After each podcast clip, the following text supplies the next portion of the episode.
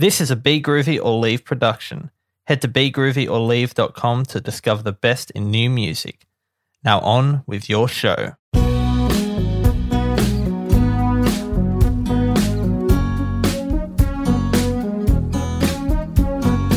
Welcome to Life on Music. I'm your host, Jesse Napa. If you're new to the podcast, this is the show where I chat with a different guest each week, all about music. And this week I'm chatting with Brett Lucas, who is the owner of the Academy of Music, Dance and Drama in Thirroul, which is the Illawarra Wollongong area of New South Wales.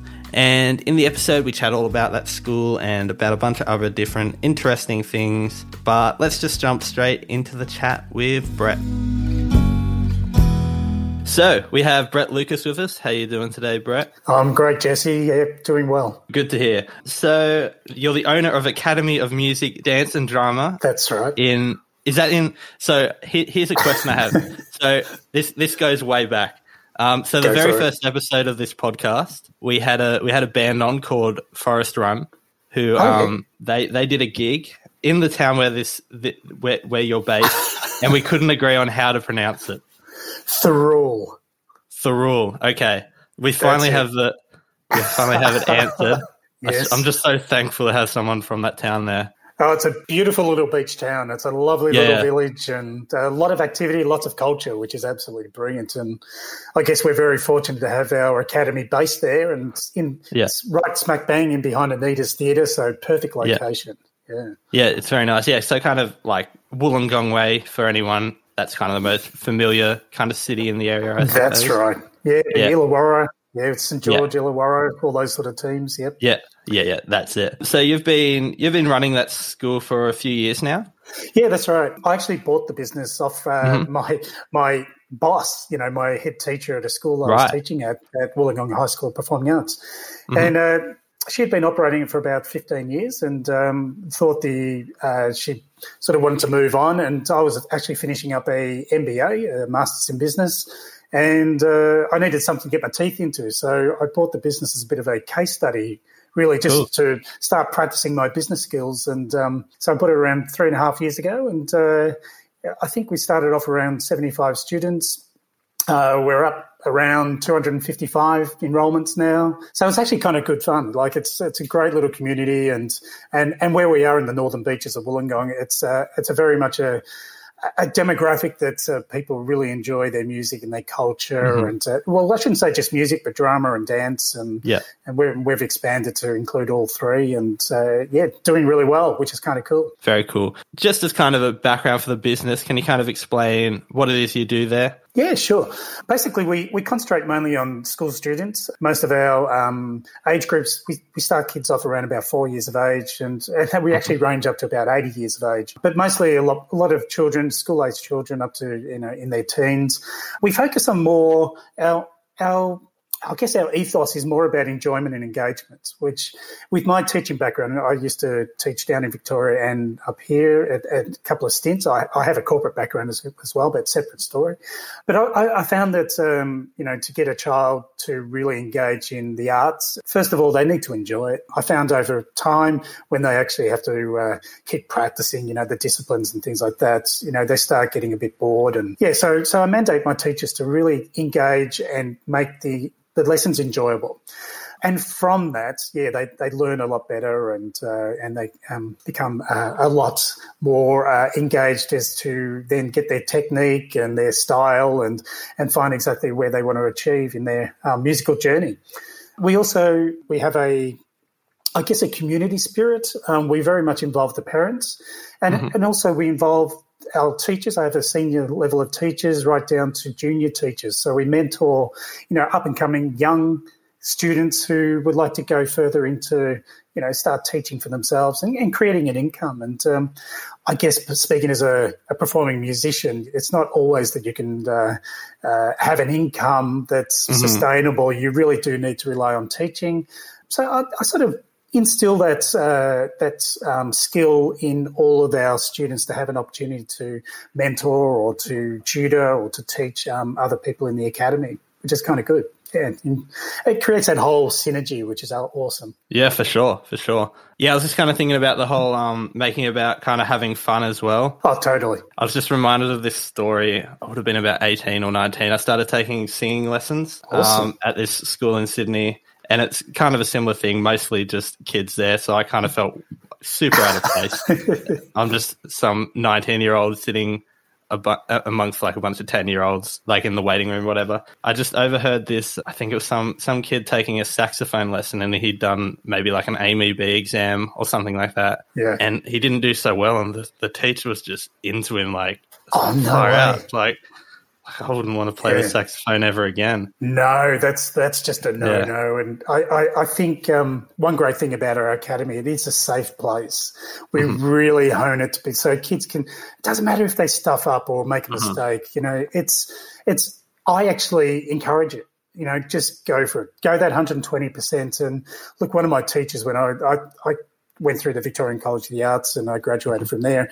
And I remember one of my teachers actually saying, "Look, if you're going to stuff it up, stuff it up so well. You know, it's it's it's no point." And and they also said, "Look, eventually you'll get it right." And I, I so much like that, where you know you have a a, uh, a, an environment where you can test and explore and and and find out what your capabilities what are your limits and you know as in well any art you know. So making the mistake is encouraged. I love it. And and all our teachers they know no you know it, they can model themselves. The, the students can look up to them and okay i want to sound like that.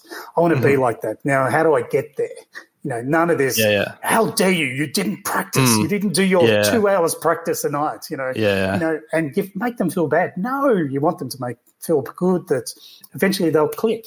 You know, seeing that light light bulb go bing, and then off they go. They're on their journey. Yeah, well and truly. And even just like kind of, I don't know. I suppose in the real world when you're performing, things are just constantly going wrong. You make mistakes all the time in performance, and it's just part of the skill is being able to work around mistakes. So, oh, totally know how to do. Well, I mean, that's my ethos. Look, I've been in mm. business for many years and I actually lecture business. I, um, I mentor, I consult and all of that. And you know what? If I turned around and said I had the perfect uh, business or the perfect um, mm. platform, I'll be lying. I made massive yeah. mistakes all sure. through anything and everything I do. But I guess the, I guess that's where my new ambition in, in this uh, a new venture that I'm going into. It's it's it's more about engaging, empowering people to okay. I've got a brand. I've got something that I want to get out. So, for example, a muso, you know, maybe in their late teens, they're perfecting their, you know, their skills. They mm-hmm. actually want to create a market. Now, you can't just expect you know, when you're a muso, okay, the audience is going to come to me. It's the other yeah. way around. And I think musicians, sorry for all the musicians out there, but look, I, have experienced it too, but we're a lazy bunch. We sort of think, yeah. okay, I'm so good. You know, I can play my instrument so well. I sound great, but where are my audiences? You know, so that's where my business background comes into it. And, especially getting my students to actually understand, you know, if you really want people to come and see you, you know, give them something, give them, you know, mm-hmm. understand your audience. And, and, and I think it's a great soft skill for them to learn about, you know, getting a job, you know, not just using music as to entertain, but also the soft skills that they can learn from it sure. to really develop their, I guess, their individual brand, you know, to go mm-hmm. into the market and go, Hey, this is me. Now I'm going to target you because I like what you do and you seem to think that you like what I can offer. So how about we meet in the middle? Here's my performance they can come along. So it's an attractive proposition, is what we call in the business. So, yeah, it's it's it's, it's such a correlation that it's so important mm-hmm. to to learn. Yeah, definitely. Uh, you mentioned a little earlier um, once you, when you started running the business, it was around was it around seventy students? You said. Yeah, that's correct. Yes, and you kind of grew that, kind of tripled that. What, what kind of differences did you do within the business to kind of get those bigger numbers? It was it's really sort of changing a cultural of a business. Um, mm-hmm. Look, apparently in the past, the business had um, been thriving, and I guess it comes down to the leadership side of things, mm-hmm. where you know if you become proactive, uh, people get attracted to the energy, people get attracted to what you offer. It, it was sort of when I inherited it, it, it, was really just sitting there. There was something special, but I just had mm-hmm. to tap into it. And sure. the special was community. Community is such a big thing. And also in my background, community is everything. You know, you build you build the resources around the student. So the student that included um, supporting the family. It's also supporting the teacher. So there's a well, as I said, there's a safe place for them to be creative. Really drilled in the uh, the in, you know the enjoyment and the engagement and and having resources, very good resources. So I invested a lot in technology. I brought in a lot of uh, recording gear and, uh-huh. um, and new instruments and bits and pieces like that. So they're able to extend, I guess, really their up to date understanding of technology and how important technology affects our performing arts and even our creative arts. But from there, I think probably the growth, we were still going through a growth phase even before COVID. But actually, COVID was a really good thing for us. It was, um, right. it sounds quite interesting, but I mean, we all didn't know what we were about to expect. And just before COVID hit, we were in this incredible growth phase. But then we had to put the brakes on and change our way and adaptability. But fortunately, I have an IT background as well. So mm-hmm. I was up to date with all the Zoom rooms and Microsoft Teams and all the technologies that's required to be online. And we were prepared. It was actually a strategy we had for the last couple of years. But I must have known something. There might have been a voice telling me that there was yeah. something on its way. But but we actually engaged in it. We adapted. We trained the teachers up. I, I spent so much time training the parents and, and letting them know that the expectation for the student to learn lots is not there. We just mm-hmm. just keep them engaged. And from that, all of a sudden, explosion. Like we ended right. up, I think we were around about 100 students before COVID. And then uh, it just went, it just went crazy. I think just the fact that there was somewhere safe for them to go. We were very compliant yeah. with all the, the health regulations. But just keep that ethos, keep that safe place, keep keep it creative, keep it engaging. And then we, we started opening up our group lessons. So drama took off and went from one small class to well, we have five different classes. You know, it's that's and, it, and it's a lovely problem to have. Mm-hmm. But but having the kids just keep coming up, and then all of a sudden they'd tell their friends, "Oh, come along," and and it just went off and off and off. And we actually had to put the brakes on, you know, uh, sort of uh, earlier this year, just so we actually kept up with all the growth, which is kind of cool.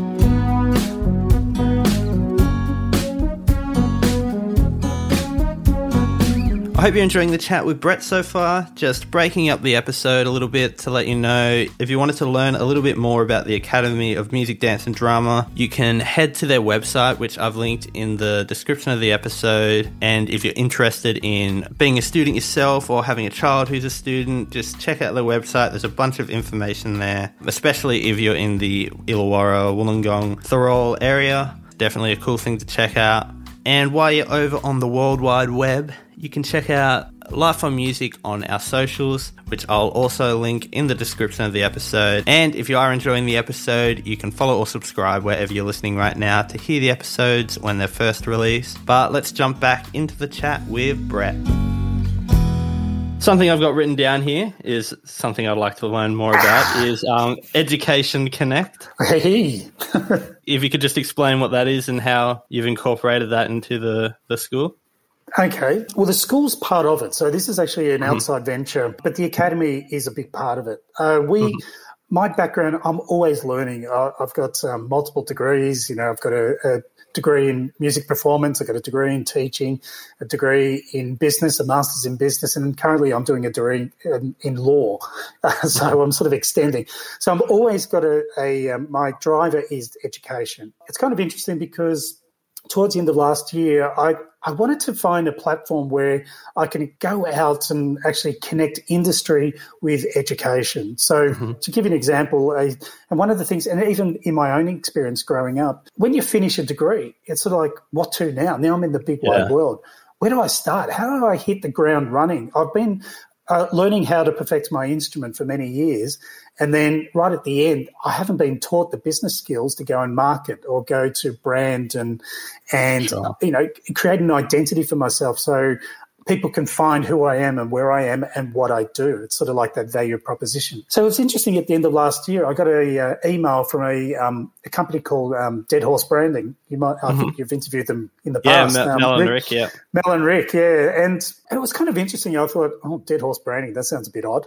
and so I sort of went where where can they fit in? So I did a bit of a delving into what they do, and and then we we connected. We connected whilst they were in isolation, you know, in quarantine, and bang, we hit it off. And so therefore, we've teamed up together to push this education connection out there. So you know that a gap in you know people going from maybe tertiary or from leaving school hitting the market. So we we tool them up. We get them to get their branding together. Um, the great thing is Dead Horse Branding has a seven series set of workshops based on you know collaborating and consulting, their identity, you know how to deal with their logo and website and social media and how to engage in that, which I feel is that's the key, I guess, bridge going from learning your instrument or your voice into a professional market.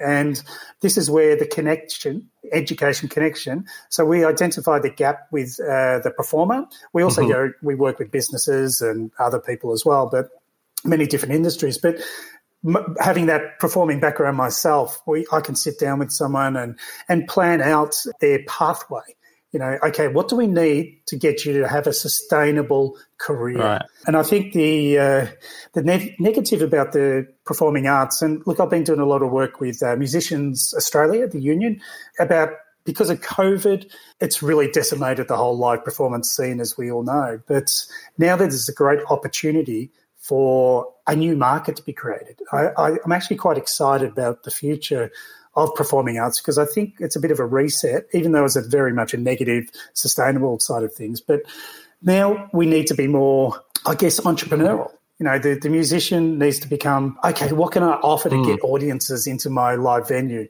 How do I how do I work with venues? How do I work with managers and people to so I can actually have a career, or I can pay my bills ongoing, but not just for the short term, but going into you know to the rest of their life because I know as a musician it'd be great to just perform full time, which would be mm. awesome. But yeah, but in saying that, there's also the plan B. I know as a performer, I needed to teach. You know, I, I needed to learn how to teach as well. So these are all the contingencies that you know sometimes we need to park cars sometimes we need to make coffee just so we can keep our art going mm. but are you prepared to do that so you might have to learn other skills to sustain sure. a performance thing so it's so education connection is more about connecting those gaps for the individual. So it's all customized, you know, to the individual or even to a groups or organizations. Yeah, cool. It's definitely yeah, like you said, a tricky thing, the whole the whole business business totally. side, and I guess that maybe like creative people, it's not something they care about as much. Yeah, which is which is really a shame because they yeah. actually don't realize they actually have some great skills to be able to do that. I think it's just through not being shown how to, mm. or because I, I really believe musicians have the most incredible skill set. I use my musical experience and my learnings. I actually transfer that into my business. I transfer that into how I do business, how do I relate to business. It's like um, I'm very much classically trained. I'm actually a brass musician, a tuba right. of all sorts of things. Um, right. So I'm very much a classical thing. So I use the, the thing about a conductor, you know, you think, or, or a lead guitarist in a band or a lead vocalist, you know, you've got to put things together. You're putting your resources together. You're putting putting, you know, you're you're time managing, you're you know, you, are gathering your resources to create this sound, which is really the same thing as a business. You're creating your resource, getting them together. It's just a matter of operating them and um, and making something happen. You know, that's a valuable proposition for people to buy your tickets or buy your CDs or, mm. or cassettes in my old day, LPs. But yeah, I just don't think. I, I think we're just a bit we're so into ourselves and so into you know playing and all of that that we forget you know we need to manage ourselves and be professional if you want to do that mm. you can become an amateur and you can do it for fun which you know i do a lot of my sure. performance for fun these days but to do it as a profession you really need to have those business skills otherwise it's not sustainable yeah. you know it's really sad to see great musos so much talent out there and yeah. it's lost because they just do not operate as a business, which is a bit shame. Yeah, so many. so, sad, sad times. Yes, yeah. You mentioned a little bit earlier. Um, at the moment, you're doing a you're doing a Masters of Law. yeah, it? Yeah, that's right. Yeah, Masters of Laws. It's a gap which I, I really like. I'm not going to become a solicitor or a lawyer or anything like that, but Sure. but it's more. I'm finding that there's a big need for uh, people have been coming to me, especially my teachers, and say, look, can you have a look at this contract? And do you think I'm getting ripped off Mhm. or anything like that? Yeah, and you know, it's for to get people to understand, you know, how to speak the language, how to read the, the words, and what this means, and and I'm finding that uh, you know what's the difference between exclusivity and non-exclusivity, what benefits would come about? It, and I'm, I'm being asked that a lot, and I, I do answer in a business sense, but it's I, I think I just need to find out the more about the you know copyright law and media law and contract law and et cetera, et cetera, and I think you know there, there's a distinct uh, add-on to the education connection angle as well, and you know. I, because I, I would love to, you know, mold a musician to go into the market knowing what they're getting into. And that's that's something Yeah. which I've found too, is that it, like as I said, this particular teacher I, I was thinking of, she didn't know what she was going into. You know, she needed to find out, hmm. you know, what is this? If I sign this, how's this going to affect my life? Because we hear some disaster stories where ex- sign of Yeah. exclusivity, so they've been pushed aside and let another group go in because they might be in direct competition, and and then they're stuck for many years and not able to Yeah. earn anything out of their thing. So that's I guess that's my socialist background is just really sort of making things fair, you know, like Sure. fair work, equitable, you know, justice, all that sort of thing, and and keep people honest, keep people accountable as well. Yeah, so many. Yeah, even like just back in the old days, like every artist just got screwed over. Totally. No, no one owned anything. Yep. Yeah, because I think even the copyright uh, law in Australia is actually about to be changed. It's still it's 50 years old, over 50 years old, and it hasn't changed. And we're still limited to I think it's only one or two percent of like even if you play something on the radio, you there is a I think it's one or two percent, and you can't you cannot negotiate. And these days, I, I think you know with uh, you know digital media and all of that, we should be in a position where we can actually say, no, I, I want a bigger portion of what you're achieving. You know, one or two percent is really not a lot. You know, and you hear about people on Spotify getting what point zero zero zero zero one cent um, for Yeah. each uh, listen, and you know, you just you know you might get twenty dollars every so often you know, from a, so mm. many um, downloads, but that's not sustainable. You just can't do that. Damn near impossible to make it. Like it just costs so much to make music, and it's just Oh, that's right. so hard to make it back. Exactly. Yeah, especially through like streaming and stuff. Yeah, it's, it's like that meme that goes mm. around Facebook. You know, this a guy with you know five thousand dollars worth of musical gear traveling in a you know a, a five hundred dollar car to go to a fifty dollar gig. You know that sort of Yeah. thing. It's exactly that. We don't Yeah. want that anymore. It's not fair. We need we need a we need some you know great sustainable industry and support. Which is something the Musicians Australia are really pushing at the moment too, for the minimum. I think a minimum two hundred and fifty dollar payment for for musos. You know when they have a gig. Right. Right. Hmm. And it's getting Cool. a lot of traction, you know, within schools, Mm, within great. the live performance, you know, venues, everything. Well, I hope that can happen. I would. I'd very much like to make money out of music someday. Yes, yeah, no, that's we, we need we need to bound together and uh, go out there and um, Yeah. I think Exactly. musicians being a very gentle, you know, soul sort of industry. I think we're taken advantage of. You know, with none Sure. no more of the you know, oh look, can you can you do this gig? Yeah, it's a bit of exposure for you. You know, might be okay. You Yeah. know, I've got to pay my mortgage. Yeah. yeah, The the landlord doesn't take exposure, unfortunately. that's it. Yeah. Well, um, been great talking to you today, Brett. Awesome. Yeah, no, thank you, Jesse.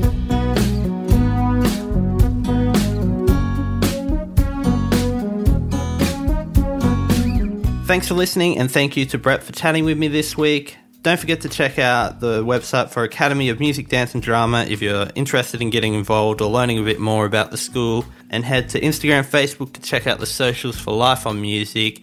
And if you did enjoy the episode, you can follow or subscribe wherever you're listening right now to hear the episodes when they're first released. But that's all for this week. Until next week, goodbye.